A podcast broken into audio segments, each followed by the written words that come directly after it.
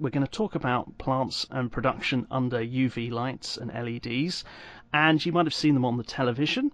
They are usually stacks of different plants growing in conditions inside a barn or somewhere like that.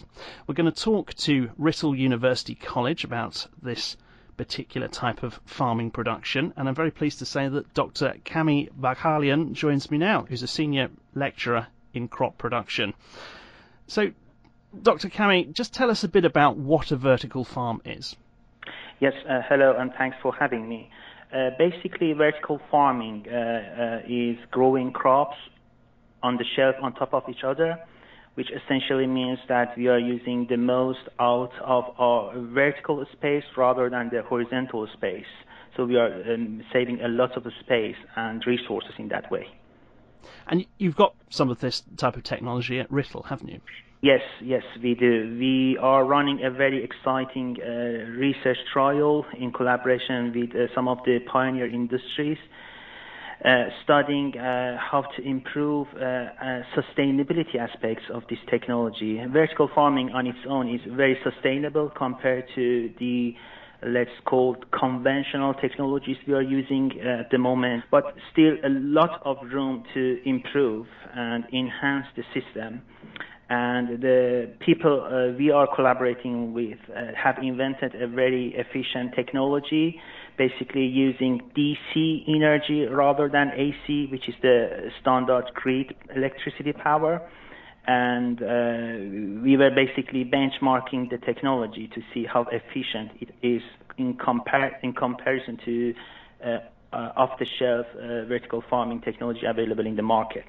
Because I suppose, yeah, that's what people would say. How can it be more sort of environmentally friendly if it's it's done in a barn and it's done under lights and it's using all of those kind of resources, unlike out in a field where, where it gets it naturally? Yeah, a very good question. But when it comes to being environmental friendly, there are different aspects to look at, including uh, the resource input, like uh, water, uh, electricity uh, and pest and disease, whether we are using pest and disease, they are not uh, natural resources, but we use them occasionally in outdoor crop production. In vertical farming, we are growing crops in a very protected, controlled environment uh, so basically, we don't use, we don't need to use chemicals at all, or if we need, should be much much less compared to what happens in outdoor situation. Also, because uh, crops are growing under completely protected environment, we are basically immuning ourselves against uh, climate change and all the problem climate change is uh, causing for outdoor crop production. So basically, vertical farming unit gives us the opportunity to grow crops more efficient by getting the most out of our natural resources. And it can be done in areas that traditionally wouldn't be farming areas. So it can be done in cities closer to where people are going to consume the crops. Yeah, that's the beauty of it because we are usually uh, growing crops in uh, small containers uh, it can be uh, expanded up to uh, like 100, 200 square meter or even bigger. But because they're under controlled environment, complete controlled environment, we can build up this system close to cities. And it's another aspect of sustainability because we are basically uh, uh, getting rid of uh, paying money or burning fuel to send food from distance uh, location of production toward the cities. So they are very available and easy to access. So what, what type of crops do you grow at Writtle in a vertical farm?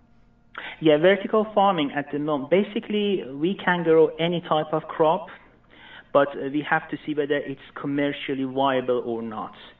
Uh, vertical farming at the moment is very suitable for basically leafy vegetables, and, uh, salads, and micro salads but uh, there are a lot of research going into it to see whether we can uh, extend its application to grow uh, other crops commercially, like strawberries.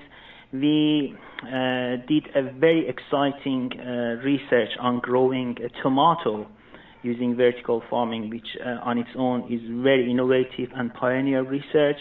And uh, the result was just astonishing. Uh, we haven't published them, so I'm afraid I can't share all of the details with you, but uh, just to say it was really astonishing. And and could you see in the future sort of root vegetables being grown in this sort of fashion as well? Yes, absolutely. As I said, uh, it's a very very fast growing industry. A lot of companies at the moment are uh, investing in this uh, direction and improving, enhancing the technology, and I can see that happening very soon. Because that, that, that comes down to the type of material that you grow the particular plant in and you know you can do it in different ways, can't you? You can do it hydroponically through water. Um, I've seen one using mist that that, that just yes, sprays that onto the, the, roots. Yes. And then, exactly. can you also use soil as well as a, a matter? Well, uh, we tend not because uh, soil, basically the vertical farming technology, is uh, built on hydroponic system technology.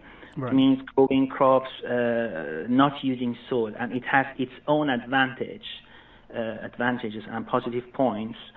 Uh, one of the biggest problems using soil in uh, such a closed system is that you will end up having particles uh, blocking the pipes, and the system won't be as efficient as we expect they do. So that's the very first problem. But uh, also, we want to have a uh, detailed control over what we are feeding to our plants. And also we want to get rid of the element of pest and disease, which are usually growing within the soil and uh, transferring to the next generation of crops. So by just uh, uh removing that element, it's much, much more safer and more efficient to run a vertical farming unit. Mm-hmm.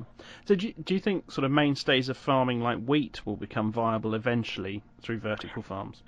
Well, uh, I don't think that's going to happen anytime soon because uh, when it comes to uh, main agricultural crops like wheat, barley, that sort of thing, we are uh, growing those crops in a very extensive uh, fashion way and uh, vertical farming technology or protected environment technology, they are very intensive.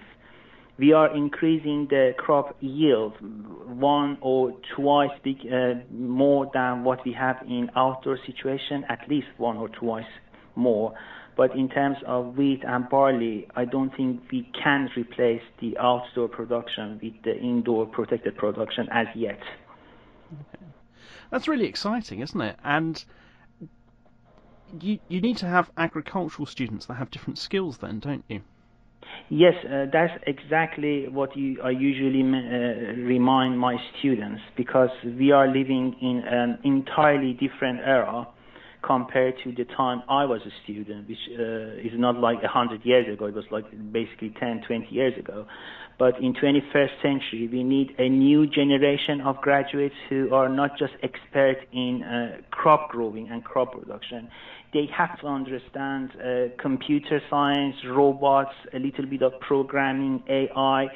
So it's basically uh, a new era of uh, food production in agriculture and horticulture. And in university, we have to adapt ourselves to this situation and that's why we constantly change our program and our uh, modules and our courses so that our students can be equipped with the latest technology and knowledge they need to go to industry. Yeah, which is exactly why you've you've got that, that test vertical farm exactly. at Writtle, isn't it, to to do exactly. that sort of training. Well, it's, it's fascinating to talk to you, and obviously these crops that are grown in vertical farms. There's also the, the, the possibility of harvesting them with robots as well, isn't there? Yes, there are a lot of uh, researchers uh, are going into that. So the idea is to uh, uh make them uh, autonomous as much as we can and rely less and less on human. And uh, that is exactly the direction it's going at the moment.